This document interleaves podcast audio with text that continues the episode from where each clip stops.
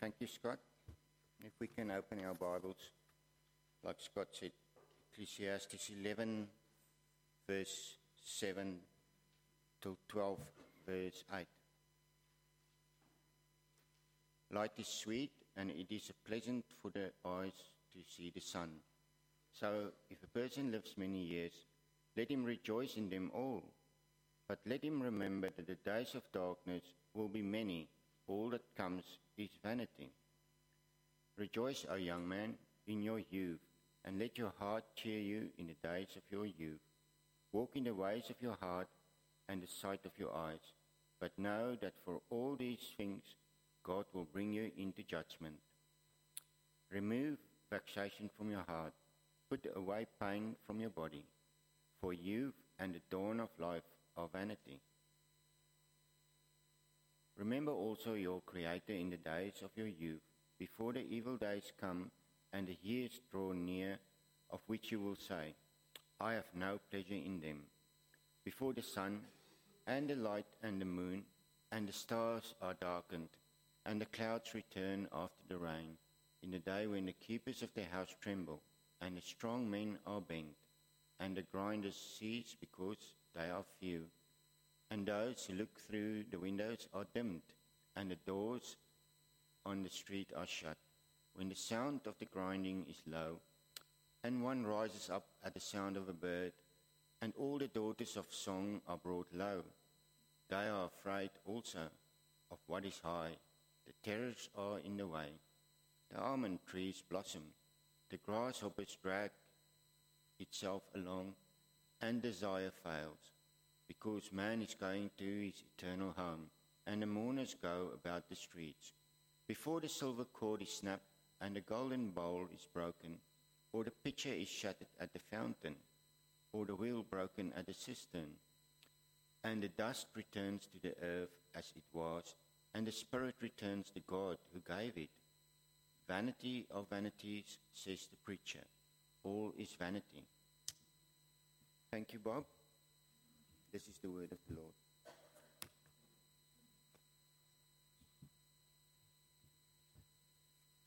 We welcome uh, Reverend Burnett this morning to the pulpit. He's not a stranger to us, so God bless you, mate. Thanks, Scott. Thank you. Good morning. Welcome to church. Great to have your presence here to enrich our time together. Let me pray as we come back and look at this uh, text in the continuing series in, in Ecclesiastes Better with Age, Stepping Off on the Right Foot, and Staying There. Let's pray. Heavenly Father, as we open your word today, we pray for the ministry of the Holy Spirit, the Spirit to come with power and conviction, Father. We pray these things, Lord God, in Jesus' name. Amen. So, an old chap is looking back over his life. He calls himself the preacher or the teacher. Now, he's not living in the past as some do.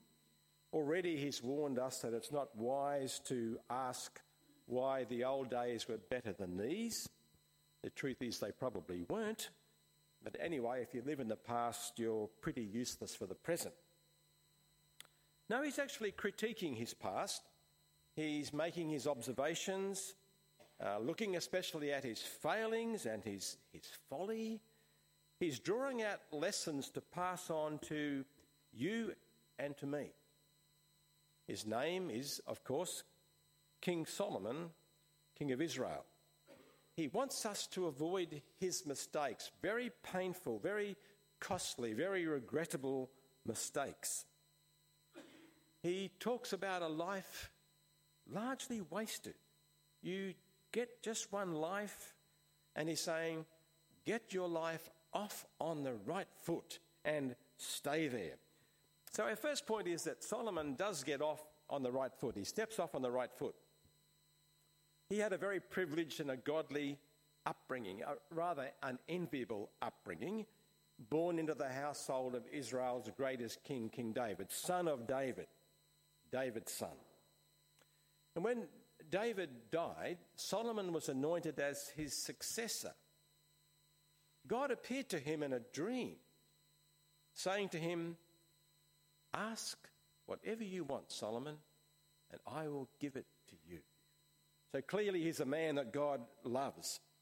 And, and Solomon, recognizing, humbly recognizing his own limitations and the gravity of the task of ruling Israel, God's people, he prays, O Lord my God, you have made your servant king in place of David my father, even though I am only a little child. Actually, he was 20 years old at that time, but he saw himself in the light of the magnitude of his task as a little child. And he says, Give your servant, therefore, an understanding mind to govern your people, that I may discern between good and evil. Now, unlike many leaders before and since, Solomon does not ask for health, wealth, and happiness and the death of all his enemies. He asks merely for wisdom to be a good king and to be a good leader of God's people. Not surprisingly, God is pleased with that prayer, and he replies, I will give you a wise and discerning mind so that there will never be anyone like you, nor will there ever be. Moreover, I will give you what you have not asked for, both riches and honor, so that you may in your lifetime, so that in your lifetime you'll have no equal among kings. And if you walk in my ways, keeping my commandments and statutes, as your father David did, I will give you a long life. So Solomon reigned over Israel from 970 down to 930 BC, a 40 year reign. It was the most illustrious and peaceful and glorious era in Israel's history. You've got to read about it to believe it. So, in this book, written at the end of his life, why is he lamenting that much of his life has been meaningless, a, a, a vapor? Well, point two Solomon, what have you been doing? Now, some of you will recall that the 1960s was the era of uh, space exploration. Everybody was trying to explore space. And uh, we Burnett boys, all six of us, were right into the space race. Up on Buderim at our farm, we had a, we had a set of cow bales where we used to milk our house cows. But beside the cow bales, there was a room. It was a room that wasn't being used, and my oldest brother turned it into a place that we called the lab, meaning the laboratory. He stocked this with chemicals that came from, don't ask him where, but they came from somewhere, and we had this great array of chemicals. And there we learned how to make hydrogen, which is uh, all the go again these days. And hydrogen was used by us to actually launch balloons up into the upper atmosphere, manned balloons, or manned by grasshoppers and skink lizards. But as with so much eh, space exploration, one day it all went wrong. The, the hydrogen recipe, which includes, by the way, sulfuric acid, somehow the recipe overreacted. We put it in a bottle, we'd put the balloon over the neck of the bottle. As the balloon filled, it would pop off, and it all was well. But this day, the, the reaction was just phenomenal, and this stuff was bursting up, bubbling up right into the balloon itself and we saw what was coming. My brother and I raced across to try and tie the balloon off, and at that moment, it exploded in our faces. And we, our faces are just peppered with stuff and sulfuric acid. I staggered out of the cow bales across the paddock to where we had our cow, cow's watering trough. One of those great big iron pans from the old Buderim ginger factory. I think they're still, uh, Buderim, uh, sorry, sugar mill, which is still at the Pioneer Cottage. I just buried my head in there and kind of just washed it around, but came up and I, I could barely see. My eyes were clearly burnt. So we're both a mess. Our faces are all red. Our clothes are tattered. I can't see a thing. I'm bumping into stuff. And we go back up to the house. And my mother, she pulls out one of those little sayings from the mother's handbook What have you been doing? And we gave her the typical son's answer Nothing. Well, what has Solomon been doing to get into the state where he describes much of his life as meaningless? The word again is just sort of vapor, like those mists that appear in the early morning and they're gone. He's been doing something because he comes up with one of those most profound pieces of wisdom ever heard. Remember your Creator. It's urgent. Remember your Creator in the days of your youth, before the days of, of evil come and the years draw near of which you will say, I find no pleasure in them. He's speaking from personal experience. What has he been doing in his middle years? Well, in those years, we could probably describe Solomon as a backslider. He begins so well with God, God answering his prayers, God getting him to raise the, the build the temple, but then somewhere along the way he falls away. His reign was peaceful and prosperous because Israel, which is God's church nation, has made peace with all the surrounding pagan countries, all those warlike neighbours of theirs. Solomon would establish peace treaties and then seal it by marrying the wife of the foreign king. Cool. Brings about peace, but he ends up with 700 wives and 300 concubines whose job it is just to produce babies. That's 1,000 wives. I'm thinking three birthdays per day on average. It's, it's a big task. Well, he's got a thousand wives. And we read in 1 Kings 1 4, 11 4, as Solomon grew old, his wives turned his heart after other gods, their, their idols that they brought with them, after other gods. And his heart was not fully devoted to the Lord his God, as the heart of, his, the heart of David his father has been. Solomon did evil, we read, in the eyes of the Lord. The consequence was that his life, which formerly had been meaningful and fulfilling, now became meaningless and empty and a vapor. Now, out of guilt or shame or plain willfulness, he did not return to God, but he continued in his idolatry, and the emptying of his, of his, of his life just, just grew and grew. Now, the loss of God's fellowship from our lives through sin is a terrible thing. You, you, you go, you take yourself into a lonely place. Our land we hear so much about getting together and doing. Our land is, is full of lonely, lonely people who, who just, firstly, don't know the love of God. Loneliness is terrible. Well, point three Solomon seeking hap- happiness. People being kind of willful and self oriented just want to live a godless life. They don't, don't give this God thing to me. Uh, People want to live a godless life, but they can't live with the meaninglessness of a godless life. See, Solomon says in Ecclesiastes 3:11, God has put eternity in every man, every person's heart.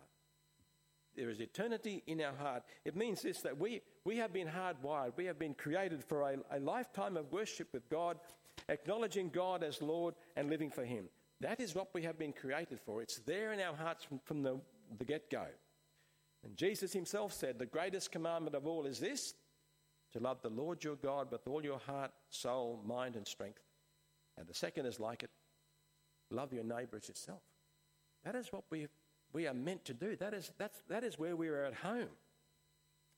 The 17th century Christian philosopher Blaise Pascal said that people deal with the meaninglessness of their lives in two ways, he observed by distraction and by diversion. By distraction, he means that people, on many occasions, just don't even want to think about the state of the world or the state of their hearts. It's too uncomfortable thinking about those things. Just ignore them. Distraction. He says, All the wars in the world begin with men who cannot stand to be alone in their own rooms. That's a thought to think about on a rainy afternoon, isn't it? All the wars in the world begin with men who cannot stand to be alone in their own rooms. Wonder how Vladimir Putin gets on when he's alone by himself. So rather than think about things which, if you think about things very seriously, it just might lead you home to God, people indulge in diversions.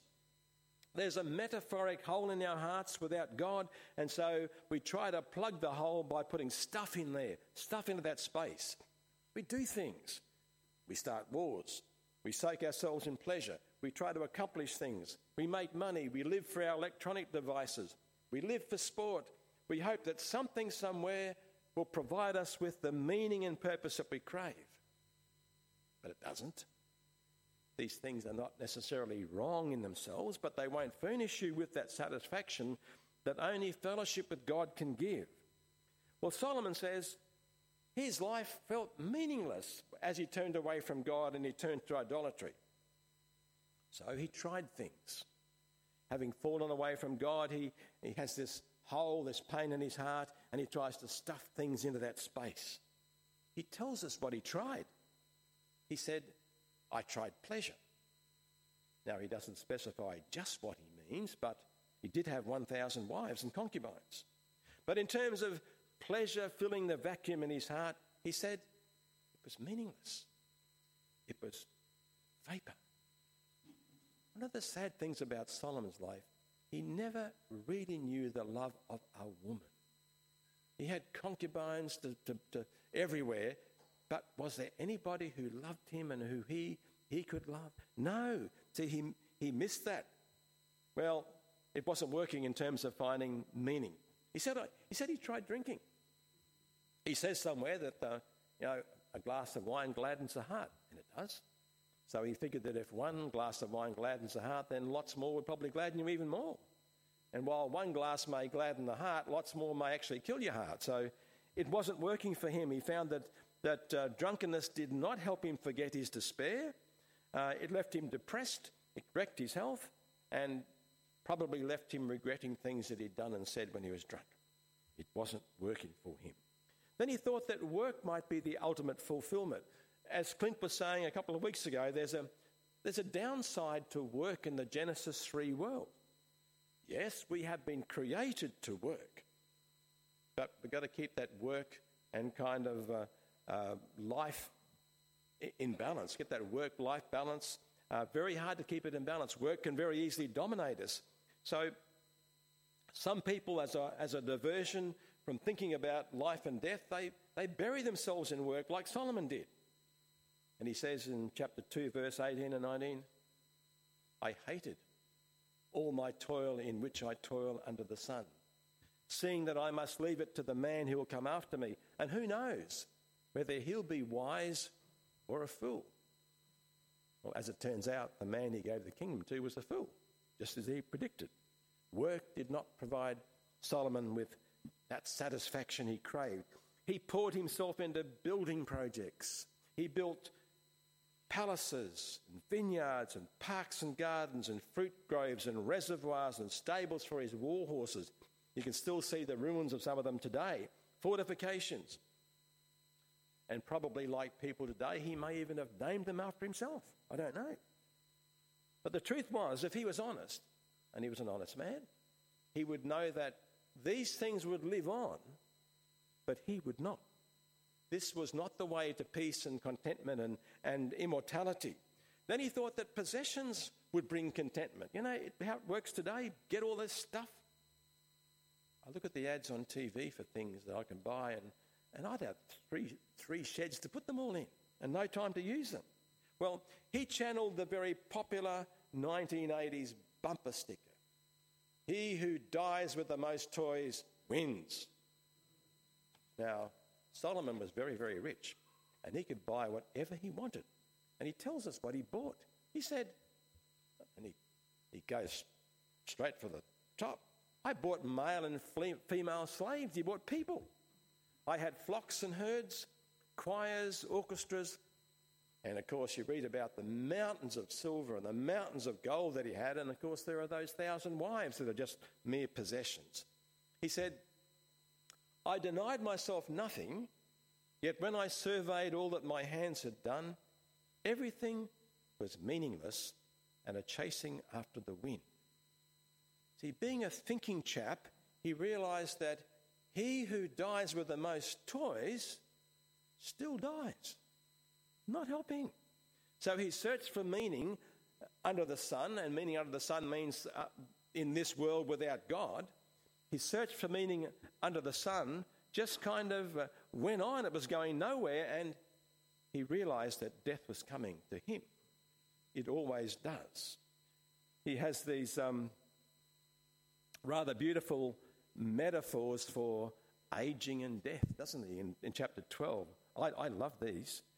He talks about the days coming when, be, before the sun and moon and the stars are darkened, oh, we can't see quite so well anymore, and the clouds return after the rain.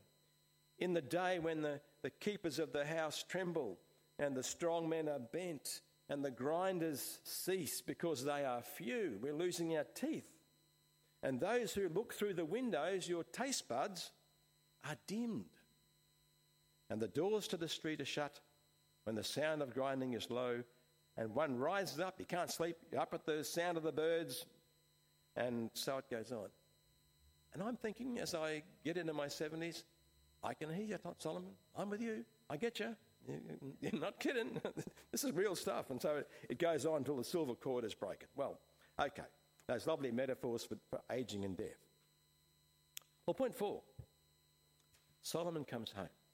Look, I'm very happy to tell you that Solomon does come home. He comes back to the faith of his fathers, faith in God, his sins forgiven in, in the Lord Jesus Christ, who had come into the world about 2,000 years later.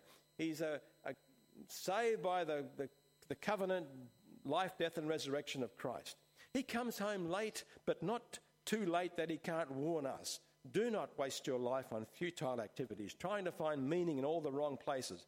Remember your Creator in the days of your youth, before the, the evil days come and the years draw near, of which you'll say, I find no pleasure in them.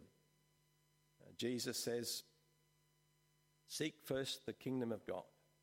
First, seek first the kingdom of God and his righteousness, and all these things will be added to you. Meaning simply this that put God first in your life through receiving Jesus Christ as Lord and apply his teachings to your life. That is it. And ultimately, Solomon does, and he's at content and he's at peace. Point five Have you come home to God? Last week, our, our singing group was at Regis down at Kaluan, and I I taught this very same verse uh, in a Bible talk there. Remember your Creator in the days of your youth. Now, can you see a problem with teaching that verse to people in an aged care home? I look around the room and uh, looking at myself as well, there, by, by Australia's definition, there is not one youth in the room. There's a problem. Well, does Solomon attend, intend us to remember only when we're in our youth? Is that the only time you can remember God? No, no. The interesting this word youth. It's it's the way you would translate translate the Hebrew word youth, but it doesn't actually refer most often to your age. It talks more about your state of being. In other words, where you are in the great scheme of things now. As I told the folk in the uh, in the, the aged care home, you will never be younger than you are today. Relative to what's ahead of you, you are a youth. And you here today, relative to what's ahead of you, all of us are youths today. So in Solomon's warning, there's a sense of kind of immediacy. He was saying, Remember God today, put God first in your life now. You know how it's very kind of cool to say, Today is the first day of the rest of your life? Well, actually, that's what he's saying here. Today is the first day of the rest of your life. You're a youth today. Today is the time to receive Christ as Lord. There'll be hard years ahead, and putting God first now will help you to prepare for, for you to trust in Him, even in those times when you might say, I find no pleasure in them. In times when your faith will be tested and tried. There's a trendy saying in some Christian circles these days Believe in God because He believes in you. It sounds very cool and it appeals to our pride. I'm somebody because God doesn't, you know, God needs me. But actually, it's not true. The very opposite is true. God does not believe in me because He doesn't trust me. He knows me too well. Jeremiah 17, verse 9 The heart is deceitful above all things and beyond cure. Who can understand it? It doesn't sound like God believes in me. But Solomon does say, Remember God because God remembers you. He sees you. Remember God. And then he also he says, Follow the ways of your heart and whatever your, your eyes see. But know that for all things, God will bring you into judgment. See, remember God because God remembers you. He sees what you're doing. Ecclesiastes 3:11 again says God has set eternity in the hearts of men. Yet no one can fathom what God has done from beginning to end. See, we have that, that longing, that, that, that desire in our hearts to know God, but it's not happening. Why not? Because there's a, a missing factor which no one can fathom unless it's explained to us. We see, we, we owe God a debt. That God will bring you into judgment for all the things you do and say. We owe God a debt, and that debt's got to be settled before we can know God.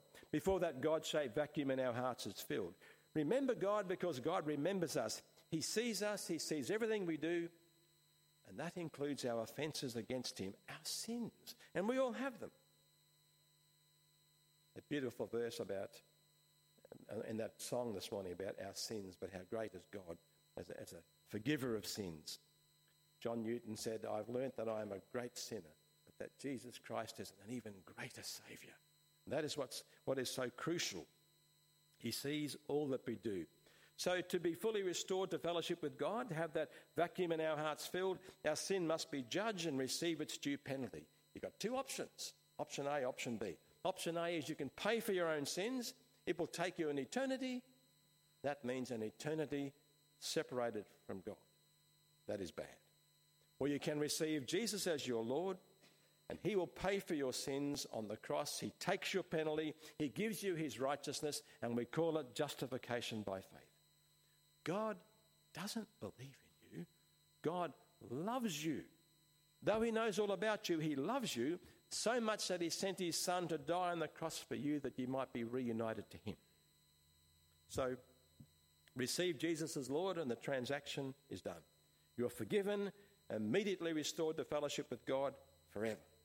That's a very simple choice. Have you taken that step?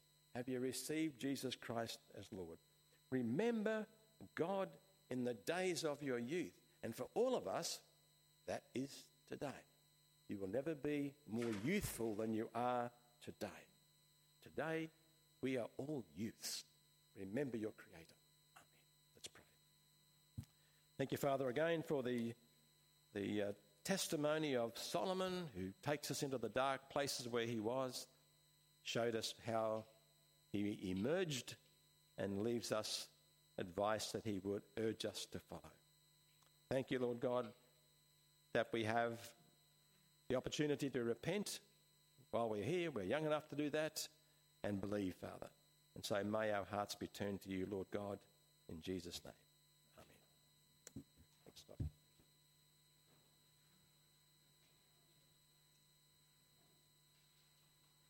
Indeed, God has uh, shown us that we have an assurance of salvation